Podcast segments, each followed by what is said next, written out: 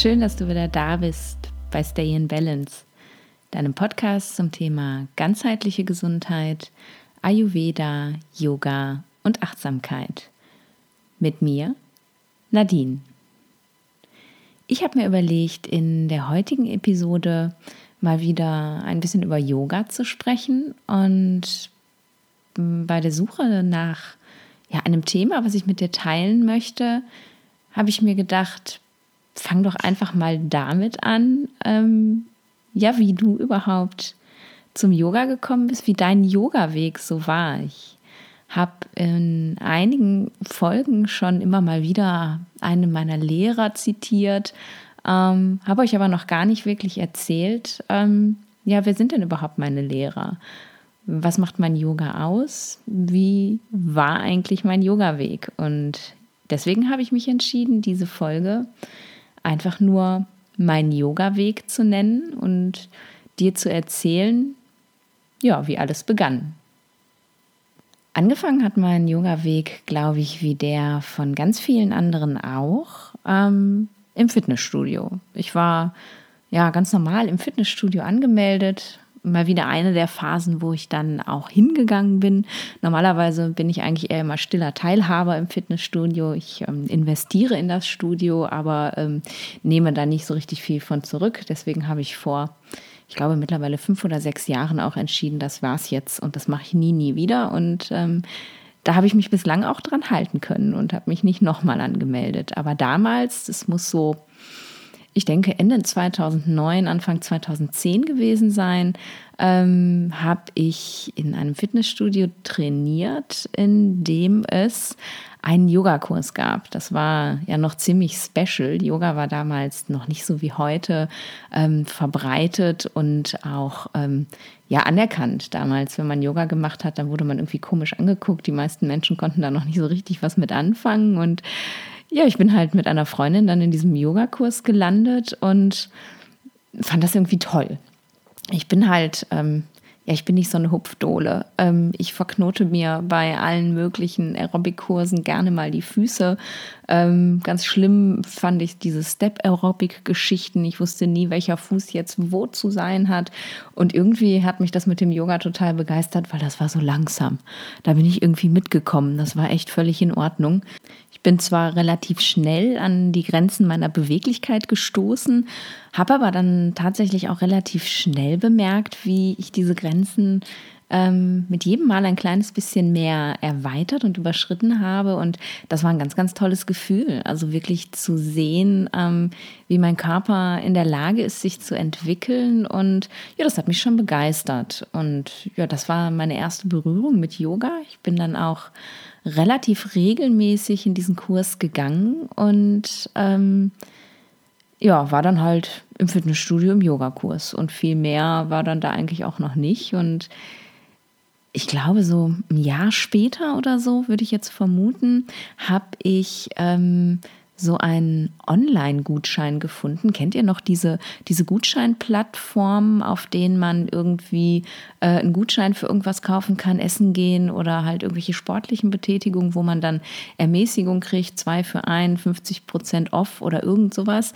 Ähm, da habe ich ein Yoga-Studio gefunden bei mir um die Ecke, wo es irgendwie 50 Prozent auf die Zehnerkarte gab. Und dann habe ich meine Freundin gefragt, so, ja, soll man nicht mal in ein Yoga-Studio gehen? Und dann waren wir beide so, hm, Yoga-Studio, ja, Räucherstäbchen und so. Und wollen wir das wirklich? Und na, dann haben wir aber einfach beschlossen, wir können das ja mal ausprobieren. Haben uns diesen Gutschein gekauft, haben uns kurzerhand für eine Stunde da angemeldet und ja, sind dann gelandet hier in Essen ähm, bei der lieben Julia bei Happy Yoga. Und ja, da hat eigentlich, muss man sagen, meine Yoga-Reise begonnen.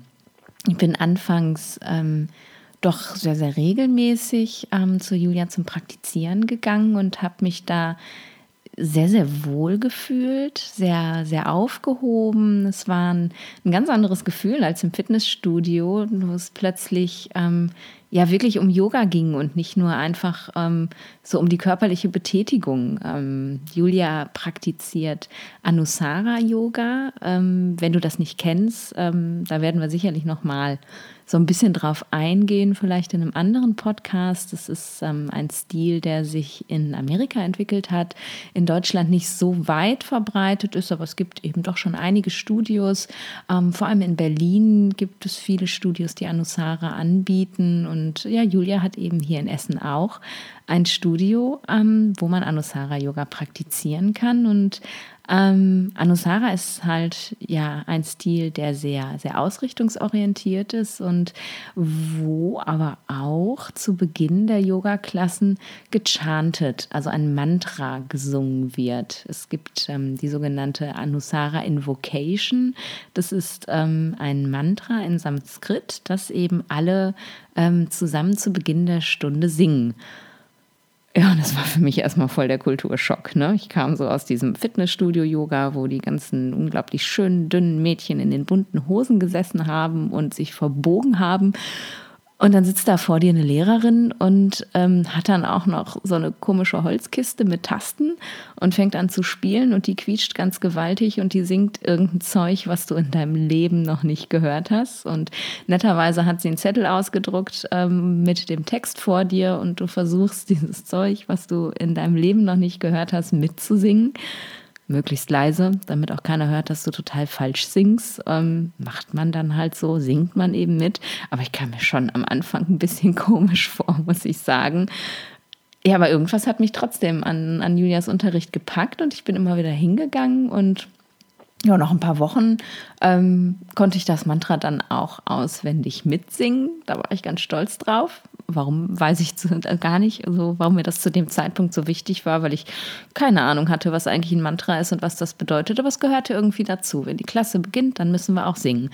Und ich habe dann ja tatsächlich sechs Jahre zusammen mit der Julia praktiziert und das auch sehr, sehr regelmäßig getan. Ich glaube, ich hatte mal eine Phase, das war so meine Prüfungsphase in der Uni, ähm, wo es ein bisschen weniger war ähm, und dann aber auch wieder mehr wurde. Und ähm, ja, das hat mir unglaublich viel gegeben. Ich habe ähm, für mich zu dem Zeitpunkt schon gemerkt, dass Yoga halt, ja, dass das nicht nur körperliche Betätigung ist irgendwie, dass das doch darüber hinausgeht, dass da irgendwas anderes noch ist, wobei ich das noch gar nicht festmachen konnte, was denn eigentlich. Aber irgendwas muss da gewesen sein, das mich gepackt hat. Julia hat ähm, mit uns auch Pranayama praktiziert, also Atemtechniken aus dem Yoga, ähm, was ich natürlich aus dem Fitnessstudio auch überhaupt nicht kannte. Und ja, das war alles irgendwie sehr spannend. Also es hatte schon alles eine Wirkung auf mich irgendwie. 2015, also ja, fünf Jahre später, würde ich sagen, ähm, sechs Jahre, genau sechs Jahre waren es, glaube ich, ähm, bin, bin, ich dann von Essen nach Mülheim gezogen und habe auch den Job gewechselt, bin von Essen in eine Klinik nach Duisburg gegangen. Und ja, da war Essen irgendwie so gar nicht mehr auf dem Weg. Und dann wurde es immer weniger und weniger mit Happy Yoga, leider, muss man sagen. Und dann habe ich wirklich auch eine Phase gehabt, wo ich so ja relativ wenig Yoga praktiziert habe. Ich habe wahnsinnig viel gearbeitet. Ich habe zu dem Zeitpunkt ähm, eine Schlaganfallstation geleitet, war viel, viel, viel in der Klinik und ähm, ja, da ging mir so ein bisschen der Raum verloren tatsächlich für meine Yoga-Praxis und ja, so richtig gemerkt, dass mir was fehlt, hatte ich aber zu dem Zeitpunkt auch noch gar nicht. Es war eher so was, was Unterschwelliges, so eine, ja, so eine allgemeine Unzufriedenheit, muss man sagen. Aber es ist auch kein Wunder, wenn man jeden Tag 12, 13 Stunden arbeitet. Und dann, ähm, ich habe teilweise die Intensivstation auch ähm, mitbetreut, also in Vertretung gemacht für einen Kollegen, habe ich ähm, bei uns auf der Intensivstation die liebe Nathalie kennengelernt. Nathalie ist eine ähm, jetzt mittlerweile ehemalige Intensivschwester in der Klinik, wo ich gearbeitet habe in Duisburg. Und ja, irgendwie sind wir dann über die Arbeit und auch mal so ein bisschen gequasselt ins Gespräch gekommen und haben festgestellt, dass wir beide Yoga praktizieren interessieren. Und ähm, nicht nur das, dass die Nathalie auch Yogalehrerin ist. Und ja, in diesem Gespräch bin ich das erste Mal mit Iyengar Yoga in Kontakt gekommen. Für mich war das damals so, ähm, okay, es gibt noch andere Yoga-Stile. Ach, wie krass, ich dachte, Yoga ist Yoga. Und dann fragte Nathalie mich, ja, was hast du denn bis jetzt praktiziert? Ich sage, naja, ähm, Yoga, ähm, keine Ahnung, ich muss das mal googeln. Dann habe ich das gegoogelt und rausgefunden, dass es Anusara Yoga war, was ich praktiziert habe. Also kannst du mal sehen, wie, wie wenig ich eigentlich in Kontakt war mit der ganzen Sache. Ähm, und ja, Nathalie hat mir dann von Iyengar Yoga erzählt und ähm, mir erzählt, dass sie eben ein Studio hat in Oberhausen und mich eingeladen, doch einfach mal vorbeizukommen. Und ja, irgendwas in mir war dann, ja, war dann plötzlich wieder wach. Es war so ein, ja, Yoga Mein Gott, ja, Yoga. Und Oberhausen war dann auch ähm, auf dem Nachhauseweg tatsächlich. Und dann habe ich gedacht, ja, das, das soll jetzt einfach so sein. Jetzt gehst du mal zu Nathalie zum Yoga. Und ja, das habe ich dann tatsächlich auch in der Woche noch getan. Bin ähm, im Studio vorbei und habe das aller, allererste Mal in meinem Leben Yenga Yoga praktiziert. Ähm, das war krass. Wenn du ähm, Anusara kennst, kannst du dir vorstellen, warum. Ähm, wenn nicht, kann ich dir das äh, ganz kurz erklären. Anusara ist ein Yoga-Stil, der zwar schon sehr, sehr ausrichtungsorientiert ist, wo viel darauf geachtet wird, dass du eben die Asana auch wirklich richtig ausführst. Trotzdem ist es aber doch ein sehr flowiger Stil. Also es ist ähm, auch Bewegung drin. Es gibt Sonnengrüße, die praktiziert werden und eben ja Bewegungsabläufe, die hintereinander praktiziert werden. Und Iyengar Yoga ist ein unglaublich statischer Stil. Also du, es ist wirklich, du machst, ähm, ja, du baust eine Asana auf. Das dauert minutenlang, bis wirklich jedes Körperteil an der richtigen Position steht. Angefangen mit den Füßen, die Knie, die Hüften, ähm, der Bauch, die Schultern, die Arme. Also alles hat wirklich seine Position. Und ähm, dann baust du diese Asana auf, bis du die dann wirklich, wirklich richtig stehst. Ähm, und dann ist die fertig und dann baust du die nächste auf. Also da gibt es keine fließenden Übergänge, sondern du bewegst dich dann einfach in die Ausgangsposition für die nächste und baust dann die nächste auf. Und es war so, aha, okay, ich weiß nicht, ob mir das gefällt. Also es war irgendwie, ja, für mich ganz, ganz komisch natürlich, wenn du aus einem Stil kommst, der, ähm, der sehr flowig ist, ähm, ist das ganz sonderbar, plötzlich dann da einfach nur so zu stehen. Und dann kommt beim Iyengar-Yoga auch noch dazu, dass sehr viel mit Hilfsmitteln gearbeitet wird. Äh, ja, kannte ich aus dem Anusara so wenig bis gar nicht. Also manchmal hast du halt einen Block benutzt, wenn du nicht auf den Boden gekommen bist. Oder wenn es ganz, ganz schlimm kam, hast mal einen Gurt benutzt. Aber das war es dann auch. Und ähm, Du kannst dir nicht vorstellen, was wir im Ienga da teilweise für Aufbauten gemacht haben. Du warst da erstmal minutenlang mit beschäftigt, aus Decken und Bolstern und Blöcken und Gurten und Stühlen und Seilen irgendwelche interessanten Gebilde zusammenzubasteln, über die oder in denen du dann die Asana praktiziert hast. Ähm, die Natalie ist äh, eine Lehrerin, die relativ untypisch fürs Iyengar sehr, sehr liebevoll unterrichtet. Im Iyengar ist ähm, der Unterricht meist eher ein bisschen strikter. So die, die klassischen indischen Iyengar-Klassen sind sehr, sehr streng tatsächlich. Nathalie ist sehr, sehr liebevoll, aber eben auch wirklich ähm, ja, ich nenne sie immer gerne so ein Ausrichtungsnazi. Also sie ist sehr anatomiebetont und es wird halt ähm, wirklich, wirklich darauf geachtet, dass alles stimmt und sie arbeitet mit unglaublich vielen Hilfsmitteln und das hat mich am Anfang so überfordert. Ähm, und was noch dazu kam, war, dass sie ähm, dann tatsächlich die Namen der Asanas, das kannte ich halt vorher auch nicht wirklich. Also ich kannte so äh, Uttanasana, die stehende Vorwärtsbeuge und äh, Ushavasana kannte ich auch noch. Das, äh, das, das habe ich auch noch gelernt gelernt. Ähm, und Nathalie hat tatsächlich von jeder Asana den vollständigen Namen ausgesprochen. Ähm, und wenn du das mal gehört hast, das ist schon echt große Kunst, die alle auswendig zu kennen, ähm, weil im Iyengar auch sehr, sehr viele Varianten praktiziert werden. Das heißt, so eine Asana kann dann schon mal drei Vornamen und zwei Nachnamen haben, sozusagen. Und Nathalie kannte die alle auswendig und hat auch eben nur diese Namen benutzt. Und anfangs war ich so, äh, was will sie von mir? Was soll ich jetzt machen? Ähm, also es war witzig, aber irgendwie, ähm, keine Ahnung, hat das so, ich glaube, den Perfektionisten in mir angespornt, ach, das will ich können, das kriege ich jetzt hin. Und dann habe ich einfach weitergemacht und ich habe ähm, da dann tatsächlich nochmal viel, viel mehr ähm, über mein Yoga gelernt, weil ich einfach aus diesem ja schon sehr ausrichtungsorientierten Stil in einen noch ausrichtungsorientierteren Stil gekommen bin und ähm, ja einfach wirklich verstanden habe, worum es geht. Ähm, nämlich nicht darum, irgendwie besonders schnell durch irgendeinen Flow zu rauschen oder ähm, ja besonders hübsch auszusehen in der Asana, sondern einfach sie anatomisch korrekt auszuführen. Ähm, aber ja, es dann auch einfach mal auszuhalten, da drin zu bleiben ähm, für eine längere Zeit und, und irgendwie wirklich zu gucken, was macht denn das jetzt mit mir?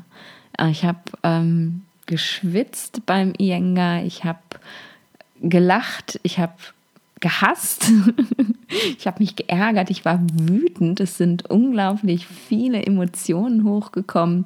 Emotionen, ja, auch manchmal gegen Natalie, meistens aber gegen mich. Ähm, und da habe ich ähm, so wirklich, wirklich gelernt für mich, und das eben viele, viele Jahre nachdem ich begonnen habe, ähm, dass Yoga ganz klar mehr sein muss als nur Asana. Und das war der Punkt, wo ich ähm, mich, glaube ich, so wirklich echt auf meine Yoga-Reise gemacht habe, wo ich das Gefühl bekommen habe, ähm, da muss einfach noch mehr sein. Du willst dich da noch, noch viel weiter, noch viel intensiver mit beschäftigen. Du willst da viel mehr drüber wissen. Und äh, ja, Nathalie hat mich dann mit Material versorgt, hat mir Bücher geliehen, ähm, Zeitschriften mitgegeben und ich habe gelesen und gelesen und gelesen, habe ähm, Dinge inhaliert, muss man sagen, um einfach ja mehr rauszufinden. Ich habe mir meine erste Auflage ähm, der Yoga Sutras von Patanjali gekauft, meine erste Bhagavad Gita und habe ähm, ich habe das alles verschlungen. Es war irgendwie so ein Gefühl von das habe ich gebraucht ähm, und irgendwie auch so ein Gefühl von nach Hause kommen, so als ob ähm, das schon immer ganz selbstverständlich gewesen wäre, dass ich ähm, dahin muss. Also als ob das eine, ähm, äh, dieses Wissen eine, eine, eine Lücke in mir ausgefüllt hat, die, die schon immer da war, die ich halt nur einfach noch gar nicht wahrgenommen hatte. Und ja, das war wunderschön. Ja, 2017, also mittlerweile ja, zwei Jahre später, es war Ende 2017 im September um meinen Geburtstag rum, ähm, hatte ich dann, einige wissen es vielleicht schon, weil ich manchmal ein bisschen was davon erzähle, auf meiner Website steht es auch, ähm, hatte ich das, was ich liebevoll immer meine Midlife-Crisis nenne. Ähm, da war ich an dem Punkt, wo ich, ja, wo ich einfach nicht mehr zufrieden war mit meinem Leben, wo ich das Gefühl hatte, hey, das kann es doch jetzt nicht gewesen sein. Ähm, ich war schrecklich unzufrieden mit meiner Arbeit und wusste eigentlich nicht warum, weil ich habe doch das gemacht, was ich immer wollte. Ich war Oberärztin auf einer Stroke Unit und einer Intensivstation. Ich hatte, ähm, ja, ich war verheiratet, ich hatte ein Haus gekauft und umgebaut und alles war doch zu meiner vollsten Zufriedenheit und irgendwie war ich ganz schrecklich unzufrieden und ja, das Einzige, was ich als Lösung dafür gesehen habe, war, ich hau ab, habe dann äh, kurzerhand Urlaub eingereicht, meinen Rucksack gepackt und bin äh, an meinem damals, oh mein Gott, 37. Geburtstag ähm, alleine nach Bali geflogen. Und ja, warum Bali? Fragst du dich wahrscheinlich.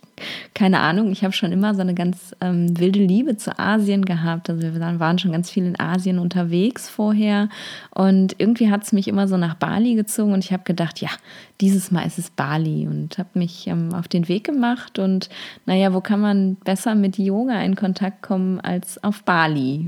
Ne?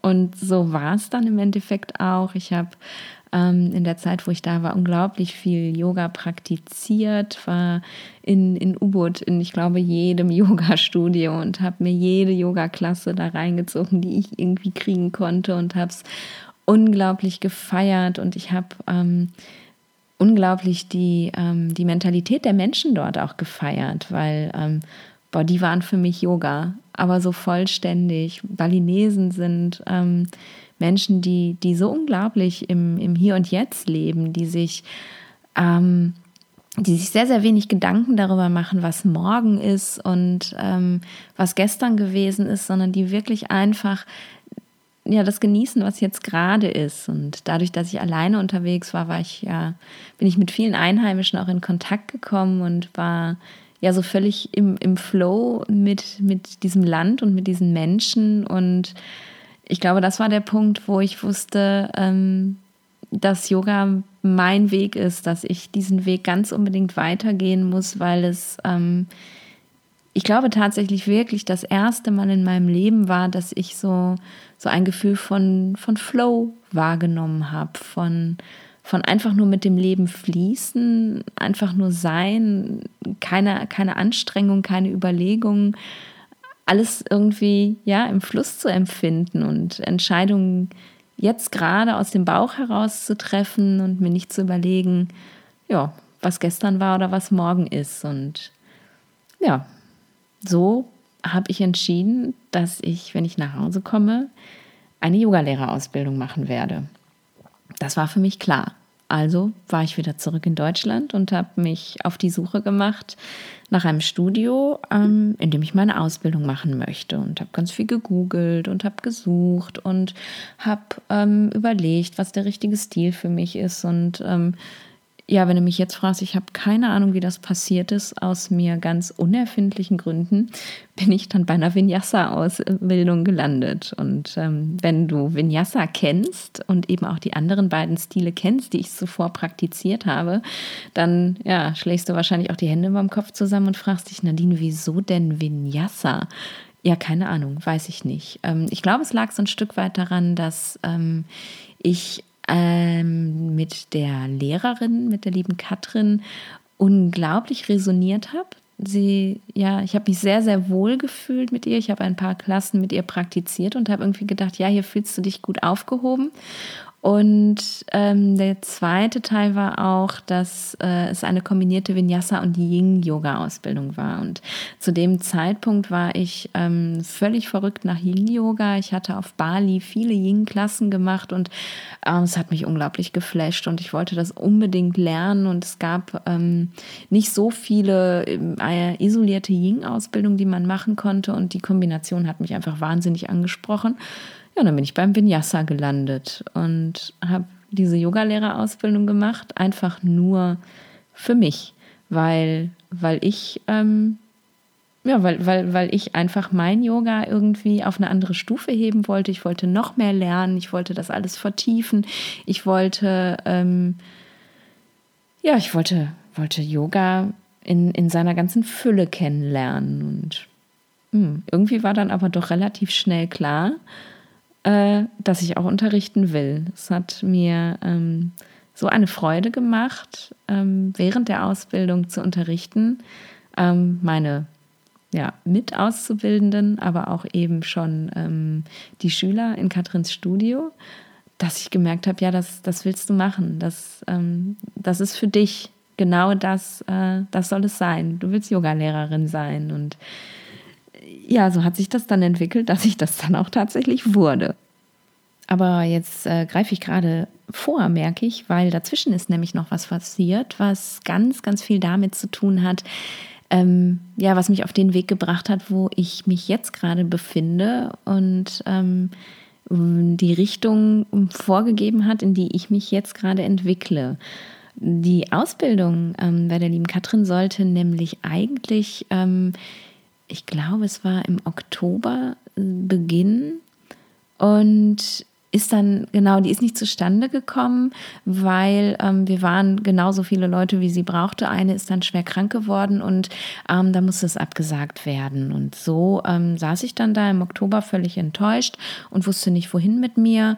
Ähm, hatte zu dem Zeitpunkt, glaube ich, auch schon meinen Job gekündigt und war irgendwie so, so in between ähm, mit Resturlaub und hast du nicht gesehen und oh mein Gott, ja, was machst du denn jetzt? Und dann habe ich irgendwie gegoogelt nach irgendwelchen Yoga-Reisen. Ich dachte, jetzt machst du halt einen Retreat und bin dann sehr, sehr kurzfristig, ich glaube, ich habe es zwei Wochen vorher gebucht, ähm, in der Wüste gelandet. Ähm, völlig verrückt. In der Sahara nämlich, ähm, in der marokkanischen ähm, bei der lieben Ayla und dem lieben Barak von Sahara Yoga.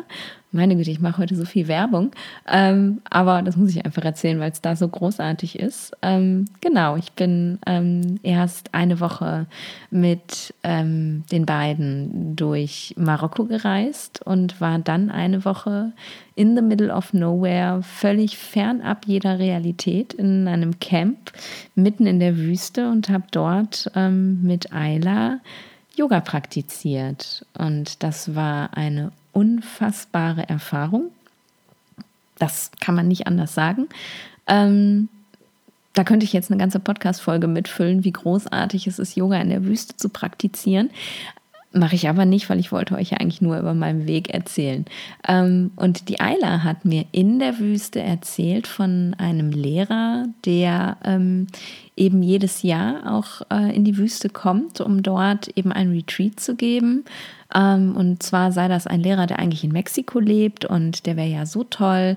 Und ähm, genau, den fände sie ganz, ganz toll. Und wenn ich nächstes Jahr nochmal wiederkomme, dann sollte ich doch vielleicht mal zu dem kommen und das wird bestimmt total gut passen.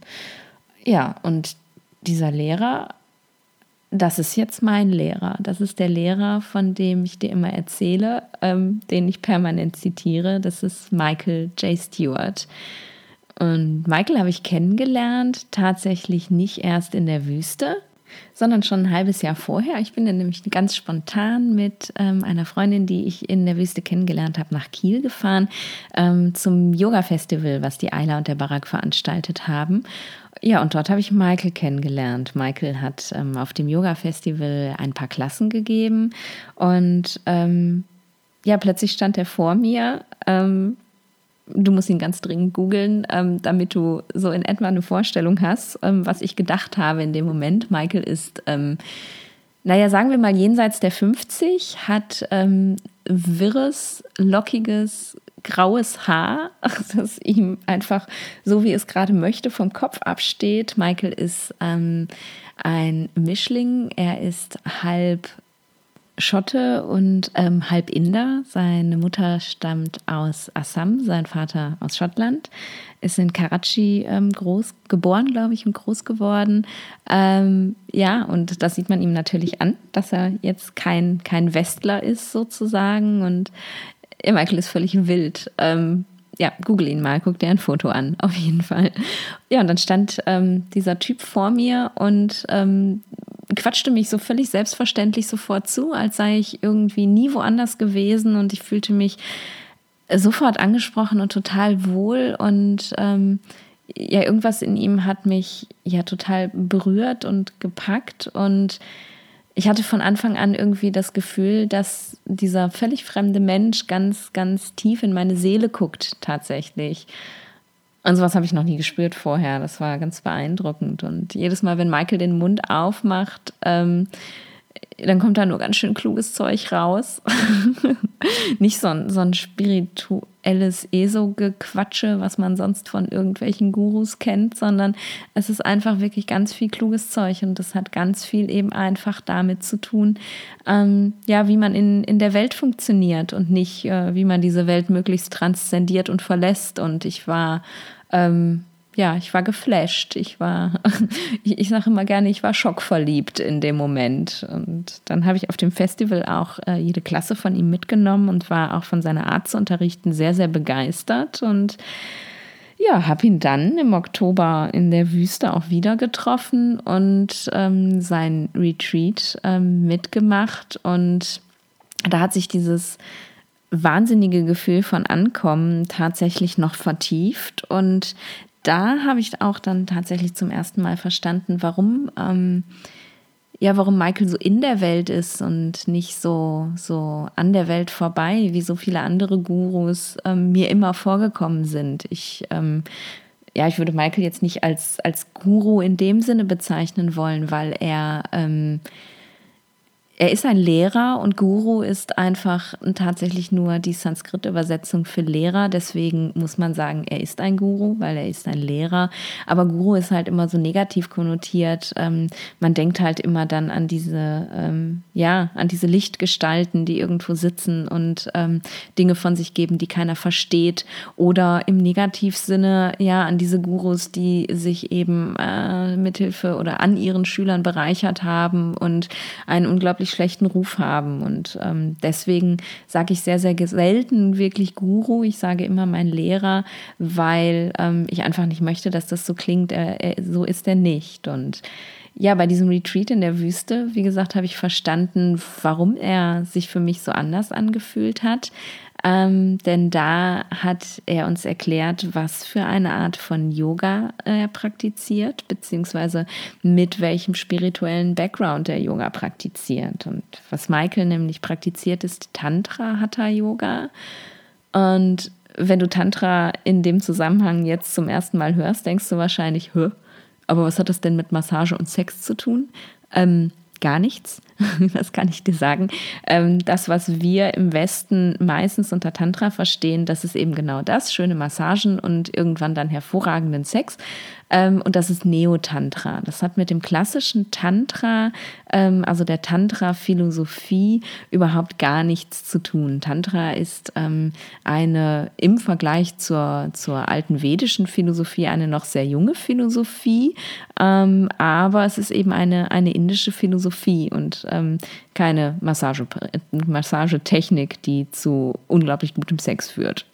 Und was mich eben daran und dadurch eben vor allem auch an Michael ähm, so beeindruckt hat, ist, ähm, dass Tantra unglaublich lebensbejahend ist. Ähm, Tantra sieht dich ähm, in der Welt ähm, und ähm, ja, sagt nicht, dass du irgendwie äh, deinen Körper und diese Welt transzendieren musst, dass du äh, erst erleuchtet sein musst, um glücklich zu sein, sondern Tantra ähm, bedeutet halt mit deinem Körper zusammen und in dieser Welt ähm, zu lernen, zufrieden zu sein. Und Tantra lehrt dir einfach, ähm, dass das alles gut ist, so wie es ist, dass sowohl das Positive als auch das Negative zum Leben dazugehören und dass du ähm, beides ähm, empfangen und umarmen darfst und ähm, dass beides dich einfach ähm, auf deinem Weg ähm, weiterbringen darf.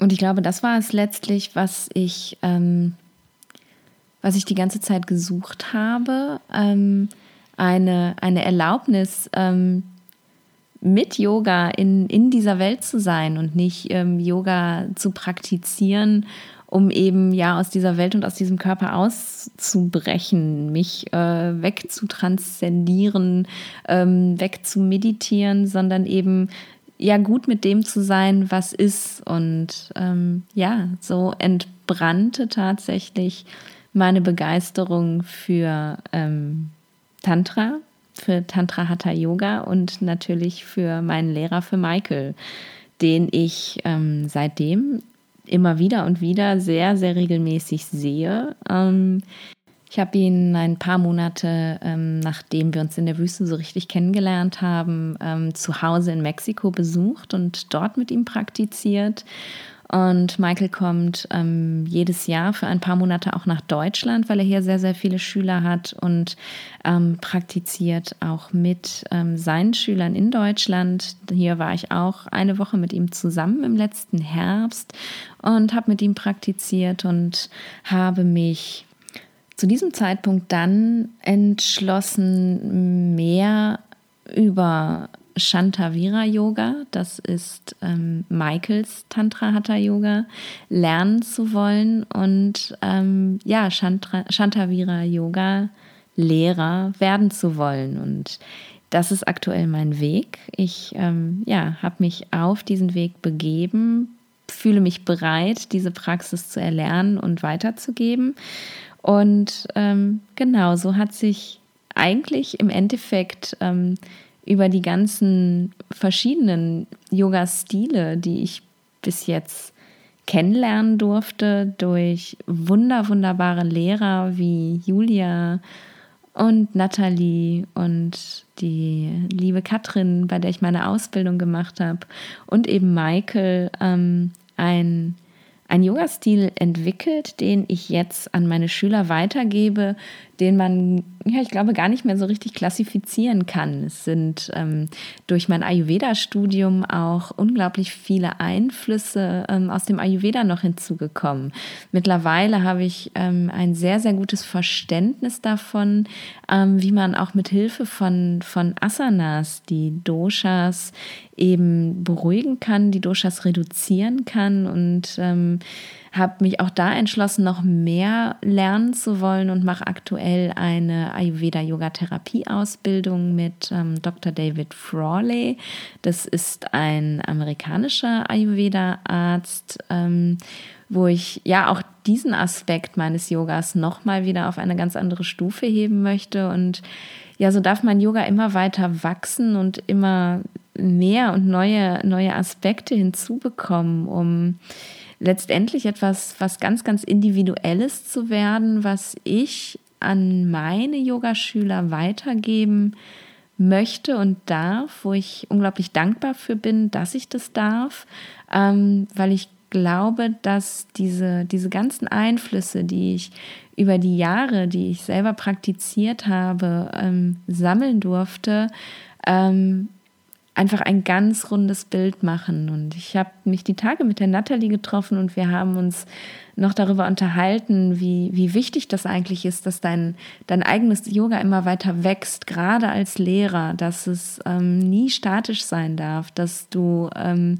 dich immer weiterentwickelst und ähm, auch diese ganzen Eindrücke, dein, an deine Schüler weitergibst, weil wenn du, du machst eine Vinyasa-Ausbildung und unterrichtest dein Leben lang einfach nur genau das, was du in der Ausbildung kennengelernt hast, dann, ja, dann kopierst du letztlich nur deinen Lehrer und es ist nie authentisch. Und alles, was du ähm, in deinen Yoga-Unterricht gibst, das ist ja von dir und ähm, das ist eben, das ist genau das, was, ja, was deine Schüler eben auch brauchen. Sie brauchen ähm, deinen Input, weil du ähm, in der Lage bist, sie zu erreichen. Sonst würden sie nicht in deinen Unterricht kommen. Und das habe ich eben durch die ganzen verschiedenen Stile, die ich praktiziert habe, gelernt und lerne es immer noch mehr und mehr durch jede weitere Ausbildung, die ich mache und bin unendlich dankbar dafür, dass ich auch die Möglichkeit habe, ähm, ja nie, nie aufzuhören, zu wachsen, immer weiter zu lernen und ähm,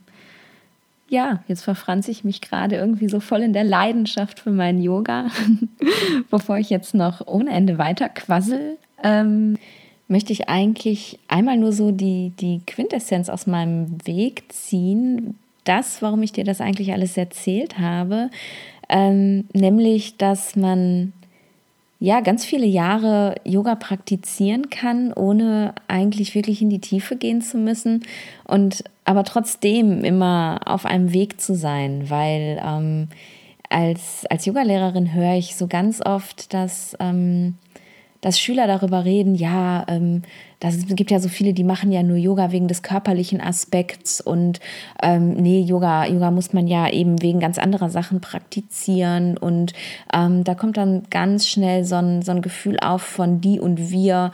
Ähm, wir sind ja schon besser, weil wir sind ja schon weiter und die machen ja nur Yoga als Sport und ähm, ich wollte dir glaube ich, und darum habe ich das alles ja so ausführlich erzählt, mit meinem Weg zeigen, ähm, dass, ähm, dass das wirklich lange dauern kann, bis man bis man merkt, dass da mehr ist im Yoga als nur der körperliche Aspekt.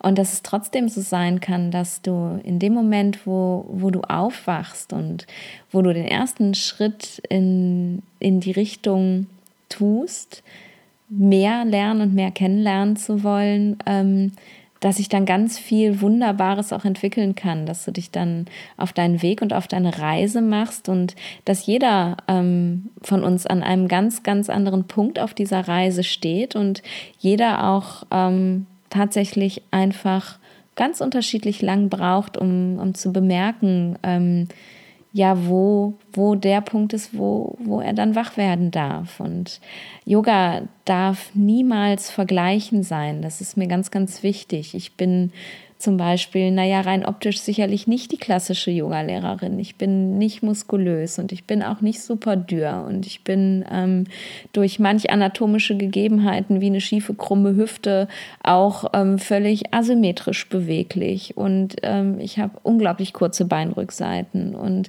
ich kann viele Sachen nicht. Ich habe zum Beispiel wahnsinnige Angst vorm Handstand, ähm, weil das die Ärztin in mir, ich denke immer, ich breche mir das Genick dabei. Also ich praktiziere mittlerweile mittlerweile zehn Jahre Yoga und ich kann keinen Handstand zu eurer aller Beruhigung. Ähm, und das ist auch gut so, weil, weil jeder ähm, praktiziert ein ganz anderes Yoga. Und das ist mir einfach unglaublich wichtig, dass Yoga nicht vergleichen bedeutet, es fängt auf der Matte an. Vergleich dich nicht mit dem Menschen neben dir auf der Matte. Wir sind alle ganz unterschiedlich. Und es geht eben auch weiter auf allen möglichen Social-Media-Kanälen. Nur weil irgendjemand ein ganz tolles Foto abgelichtet hat bei Instagram, wo er mega toll aussieht und eine super Asana macht, heißt das noch lange nicht, dass dein Yoga dadurch schlechter ist oder dass du dich überhaupt gar nicht erst trauen darfst, ins Yoga-Studio zu gehen zum ersten Mal, weil du das Gefühl hast, dafür nicht gut genug zu sein. Und ähm, enden möchte ich äh, mit einem ganz, ganz wunderbaren Zitat, ähm, dass das eigentlich wunderbar ausdrückt und zusammenfasst von Jiga Gore. Und zwar ist es, Yoga is not about touching your toes, it is what you learn on the way down. Im Yoga geht es nicht darum, seine Zehen zu berühren, sondern darum, was du auf dem Weg dorthin lernst. In diesem Sinne hoffe ich, dass dir die Folge gefallen hat, dass dich vielleicht ja mein Weg auch ein ganz kleines bisschen inspiriert hat, dass du ähm, hm, vielleicht jetzt auch Lust bekommen hast, Yoga zu machen, wenn du es nicht schon machst oder wenn du seit vielen, vielen Jahren den gleichen Stil praktizierst, doch einfach mal woanders reinzuschnuppern. Oder wenn du jetzt wahnsinnige Lust bekommen hast auf Michael Stewart oder die Wüste in Marokko, dann könnte ich jetzt noch ein kleines bisschen die Werbetrommel rühren, weil du hast ähm, im Oktober dieses Jahr die Möglichkeit, sowohl Michael als auch die Wüste, als auch mich kennenzulernen. Michael und ich werden im Oktober in eben diesem Wüstencamp, in dem wir uns kennengelernt haben, ein Retreat zusammen unterrichten und alle Informationen dazu findest du auf der Seite von Sahara Yoga. Die verlinke ich dir auch gerne ähm, in den Show Notes. Ja, und vielleicht treffen wir uns ja dort. Das finde ich wunderschön. Und wenn du das Gefühl hast, diese Folge könnte irgendjemandem, den du kennst, der ja sich vielleicht auch auf den Yoga-Weg begeben hat oder sich dahin begeben sollte, deiner Meinung nach, ein bisschen Inspiration sein, dann teile sie doch auch gerne und lass mir ganz, ganz gerne auch eine Bewertung da. Da würde ich mich drüber freuen damit ähm, ja, mich noch viel mehr Menschen hier finden können. Und jetzt wünsche ich dir, dass du gesund bleibst in dieser absolut wilden Zeit, in der wir uns gerade befinden. Und ähm, ja, bleib in deiner Balance. Stay in balance. Bis bald, deine Nadine.